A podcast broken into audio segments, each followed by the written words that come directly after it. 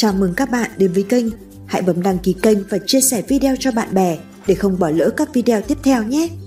Hôm nay, chúng ta sẽ bắt đầu bài học đầu tiên, đó là 8 bài học làm giàu từ tỷ phú người Mỹ. Một nhà đầu tư, doanh nhân người Mỹ, ông Robert Kiyosaki đã chia sẻ đến bạn đọc rất nhiều bài học làm giàu của người giàu trong cuốn sách Cha giàu cha nghèo. Ta giả cổ vũ cho việc làm giàu và cho rằng nhiều người trong xã hội, những người làm thuê đã bỏ qua cơ hội làm giàu cho chính bản thân mình. Robert Kiyosaki có hai người cha, một người cha ruột và một người cha nuôi. Cha nuôi của ông là cha của Mike, một người bạn thân của ông. Hai người cha đều thành công trong lĩnh vực của mình. Họ cùng có tính cách mạnh mẽ và có ảnh hưởng đến người khác. Nhưng cả hai khác nhau hoàn toàn về những gì liên quan đến tiền. Trong khi cha ruột cho rằng sự đam mê tiền bạc là nguồn gốc của những điều xấu xa và không quan tâm đến tiền, cha nuôi lại nghĩ rằng thiếu hụt tiền bạc mới là nguồn gốc của những điều xấu và cho rằng tiền chính là quyền lực. Nguồn thu nhập chính yếu của cha ruột là từ công việc. Sau khi trả thuế và chi phí các hóa đơn đúng hạn, ông tiết kiệm để tích lũy. Người cha nuôi kiếm rất nhiều tiền từ các khoản đầu tư và luôn chi trả các hóa đơn sau cùng. Câu nói cửa miệng của người cha ruột là tôi không có khả năng mua món đồ này, trong khi người cha giàu tự hỏi làm sao để tôi có thể mua được món đồ này? Người cha ruột vốn là người học giỏi và có bằng tiến sĩ, luôn khuyên nhủ tác giả cố gắng học giỏi, lấy bằng về luật, kế toán hay thạc sĩ quản trị kinh doanh để có thể kiếm công việc tốt, lương cao. Người cha nuôi vốn chưa học xong lớp 8, khuyến khích tác giả học để thông minh hơn về tài chính, biết cách vận hành của tiền bạc, để biết cách bắt tiền bạc làm việc cho mình và để trở nên giàu có. Tác giả gọi người cha ruột là cha nghèo, cha nuôi là cha giàu. Vào năm 9 tuổi, tác giả đã quyết định học về tiền bạc, học những cách làm giàu từ người cha giàu. Và đây là những bài học mà ông đã rút ra từ quá trình này. Bài học thứ nhất, người giàu không làm việc để kiếm tiền, họ bắt tiền làm việc cho họ. Người cha giàu nhận dạy tác giả làm giàu bằng cách thuê tác giả làm việc vào các chiều thứ bảy với giá 10 xu một giờ, một mức giá khá thấp vào năm 1956. Sau một thời gian làm việc cực nhọc, tác giả đã gặp cha giàu để đòi lương. Sự ấm ức của tác giả vì cho rằng bị trả mức lương thấp được cha giàu ví như những cú xô đẩy của cuộc đời. Theo người cha giàu thì cuộc đời luôn xô đẩy chúng ta. Một số người sẽ bỏ cuộc, một số sẽ chiến đấu lại sự xô đẩy đó bằng cách kê chiến với ông chủ, với công việc hay thậm chí với vợ chồng mình. Chỉ một số rút ra những bài học từ cuộc đời và tiếp tục tiến về phía trước. Tiếp đó, người cha giàu dạy cho tác giả bài học về người nghèo và tiền. Người nghèo suốt đời làm việc vì tiền bạc mà không biết rõ mình làm việc vì mục đích gì. Và khi người nghèo kiếm ra nhiều tiền thì họ lại mắc nợ nhiều hơn. Người nghèo bị kiểm soát bởi hai cảm xúc, sợ hãi và sự khát khao. Sự sợ hãi không có tiền bắt họ phải làm việc và khi nhận được lương thì họ lại mong muốn những thứ mà họ có thể mua được. Và khi đó cuộc đời của họ bị bẫy vào một vòng luẩn quẩn thức dậy đi làm trả hóa đơn rồi thức dậy đi làm trả hóa đơn. Cứ thế vòng luẩn quẩn buộc chặt thời gian và tâm trí của người nghèo. Ngược lại người giàu không làm việc để kiếm tiền mà bắt tiền làm việc cho mình. Với mong muốn học những bài học của người giàu, tác giả đã đồng ý làm việc không nhận lương cho cha giàu. Sau vài tuần, được cha giàu đề nghị mức lương cao không tưởng, tác giả vẫn giữ nguyên ý định làm việc để học cách làm giàu, chứ không phải làm việc để kiếm tiền như cha nghèo và nhiều người khác đang làm. Bài học quý giá tác giả học được từ cha giàu, luôn suy nghĩ, quan sát để tìm ra những cơ hội làm ra tiền vốn luôn hiện hữu chung quanh chúng ta.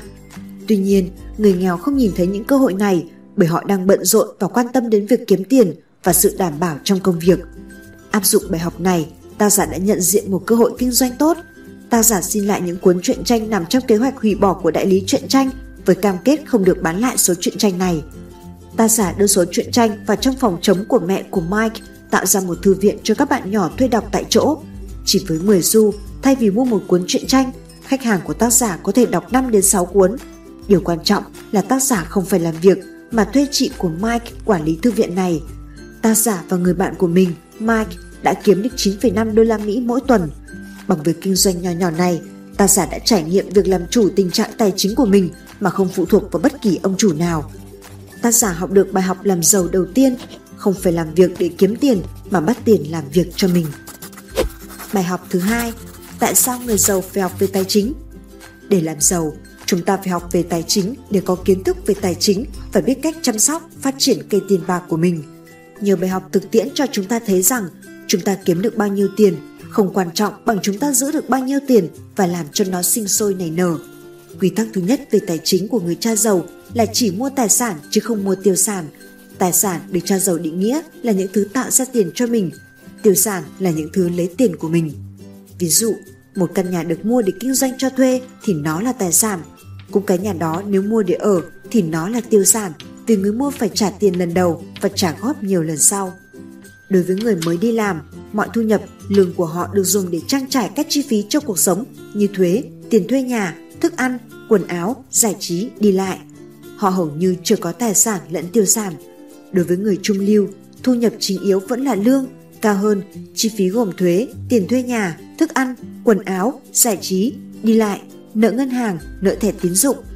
Phần dư ra họ mua tiêu sản như nhà, xe và những thứ khác mà họ nghĩ là tài sản. Những chi phí cuộc sống cộng với nợ do tiêu sản đẻ ra tạo ra một gánh nặng thật sự trên vai những người trung lưu. Khi lương tăng lên, chi phí và gánh nặng tiêu sản của họ cũng tăng lên theo. Họ rơi vào vòng luẩn quẩn, đi làm, nhận lương và trả nợ. Suốt cuộc đời đi làm của mình, những người trung lưu không chỉ nuôi bản thân và gia đình mà họ còn oằn lưng thực hiện nghĩa vụ đóng thuế cho nhà nước, nuôi ngân hàng qua các khoản lãi và làm giàu cho những người chủ, cổ đông của công ty. Người giàu hầu như không có thu nhập từ lương. Thay vào đó, họ có nguồn thu nhập từ các tài sản mà họ đã đầu tư, lợi nhuận từ kinh doanh, tiền cho thuê, cổ tức, trái tức, tiền lãi từ việc bán lại tài sản. Tổng các khoản thu nhập này cao hơn nhiều so với chi phí của họ. Số tiền tranh lệch họ lại đầu tư vào tài sản những tài sản họ mới đầu tư lấy tiếp tục tạo ra tiền cho họ và cứ thế tài sản của họ được sinh sôi nảy nở. Người giàu chỉ mua những tiêu sản, những đồ vật xa xỉ sau cùng khi dòng tiền của họ đã phát triển, khi họ đã cảm thấy mình đủ giàu và có quyền hưởng thụ. Tuy vậy, số tiền mà họ bỏ ra để mua tiêu sản, những phần thưởng cho thành quả chiếm phần rất nhỏ so với số tiền họ đầu tư vào tài sản. Bài học thứ ba Người giàu quan tâm đến việc kinh doanh của chính mình nhiều người nhầm lẫn giữa nghề nghiệp chuyên môn và việc kinh doanh. Kay Kroc, chủ chuỗi nhà hàng McDonald, đã phân biệt rất rõ bán nhượng quyền kinh doanh hamburger chỉ là công việc chuyên môn của ông, còn việc kinh doanh của ông chính là bất động sản. Những địa điểm được ông chọn để mở cửa hàng McDonald luôn là những chỗ đắc địa và có giá tăng lên theo thời gian. Người nghèo và trung lưu thật ra là đang làm công việc chuyên môn chứ không phải kinh doanh. Thật sự thì họ đang làm chuyên môn cho công việc kinh doanh của những ông chủ và góp phần làm cho ông chủ giàu lên. Bài học thứ ba của người cha giàu, người giàu phải quan tâm đến công việc kinh doanh của chính mình, tức là phải xây dựng và luôn giữ cho cột tài sản vững chắc. Bất cứ một đồng nào được đưa vào tài sản đều phải trở thành một nhân công làm việc cho người giàu. Những tài sản mà cha giàu và những người giàu khác thường hay sở hữu là những việc kinh doanh có thể được người khác quản lý để sinh lời mà không cần đến sự có mặt của người cha giàu. Nếu phải quản lý thì việc kinh doanh trở thành công việc cổ phiếu, trái phiếu, chứng chỉ quỹ, bất động sản có thể phát sinh thu nhập, bất cứ những thứ gì có giá trị có thể tăng giá và đã có sẵn trên thị trường. Bài học thứ tư, người giàu thông minh về tài chính và thành lập công ty. Người giàu không cần phải học quá cao nhưng cần thông minh về tài chính, hiểu rõ bốn lĩnh vực sau. Sự hiểu biết về kế toán tài chính, đó là khả năng đọc và hiểu những báo cáo tài chính, Khả năng này giúp người giàu nhận biết mặt mạnh, mặt yếu của bất kỳ công ty nào sau khi đọc báo cáo tài chính của họ. Nắm vững các chiến lược đầu tư, đó là khả năng chọn tài sản có khả năng sinh lợi, ra những quyết định đầu tư khôn ngoan.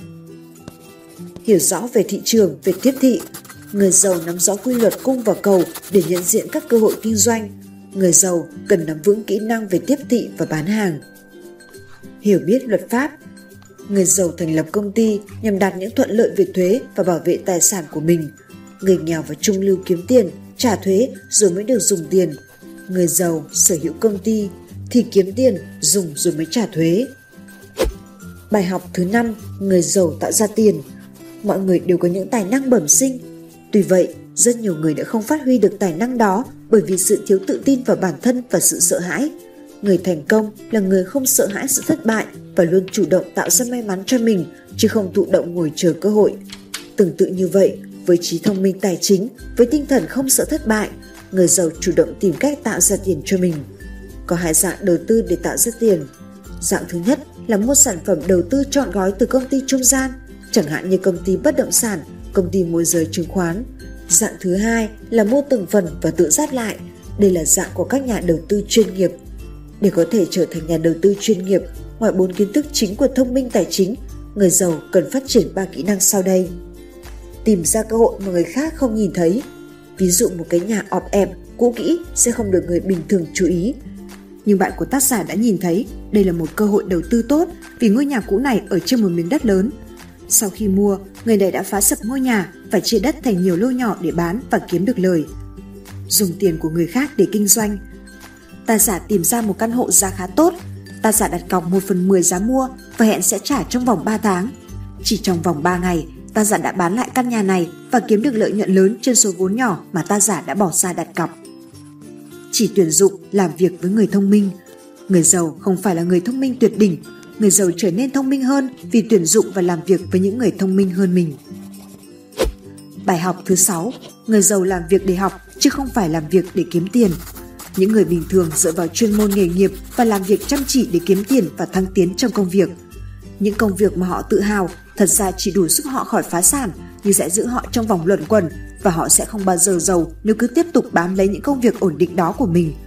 Người giàu nếu phải làm việc, họ sẽ không làm việc để kiếm tiền mà họ sẽ nhắm đến những công việc giúp họ học hỏi những kỹ năng cơ bản của thông minh tài chính, kế toán đầu tư, tiếp thị và những hiểu biết về luật kinh doanh đầu tư cũng như những kỹ năng quản lý tài chính để thành công như quản lý vòng quay tiền mặt, quản lý hệ thống, quản lý nhân sự.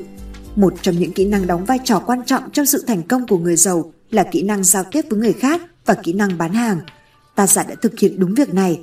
Ông xin vào Marine Corp để học cách lãnh đạo và quản lý một tổ chức và ông làm việc cho Xerox Corp để học kỹ năng bán hàng. Bài học thứ bảy, người giàu phải biết vượt qua những chướng ngại vật. Có nhiều người thông minh về tài chính nhưng vẫn không thể làm giàu vẫn kẹt trong vòng luẩn quẩn của người làm thuê, đó là bởi vì họ không vượt qua được năm cản trở sau. Nỗi lo sợ bị mất tiền, nỗi lo sợ bị mất tiền là nỗi lo sợ có thật và hiện hữu trong mỗi chúng ta. Những người quá lo sợ mất tiền chọn việc đi làm thuê để suốt đời kẹt trong vòng luẩn quẩn. Những người lo sợ ít hơn thì chọn lối đầu tư an toàn, học cách cân bằng đầu tư hoặc chọn những tài sản ít rủi ro như trái phiếu. Chỉ những người can đảm dám chấp nhận rủi ro đã tính toán trước với những đầu tư của mình mới có thể làm giàu một cách nhanh chóng. Sự hoài nghi, mỗi chúng ta đều có một chú gà con, hoài nghi và sợ hãi trong tâm hồn.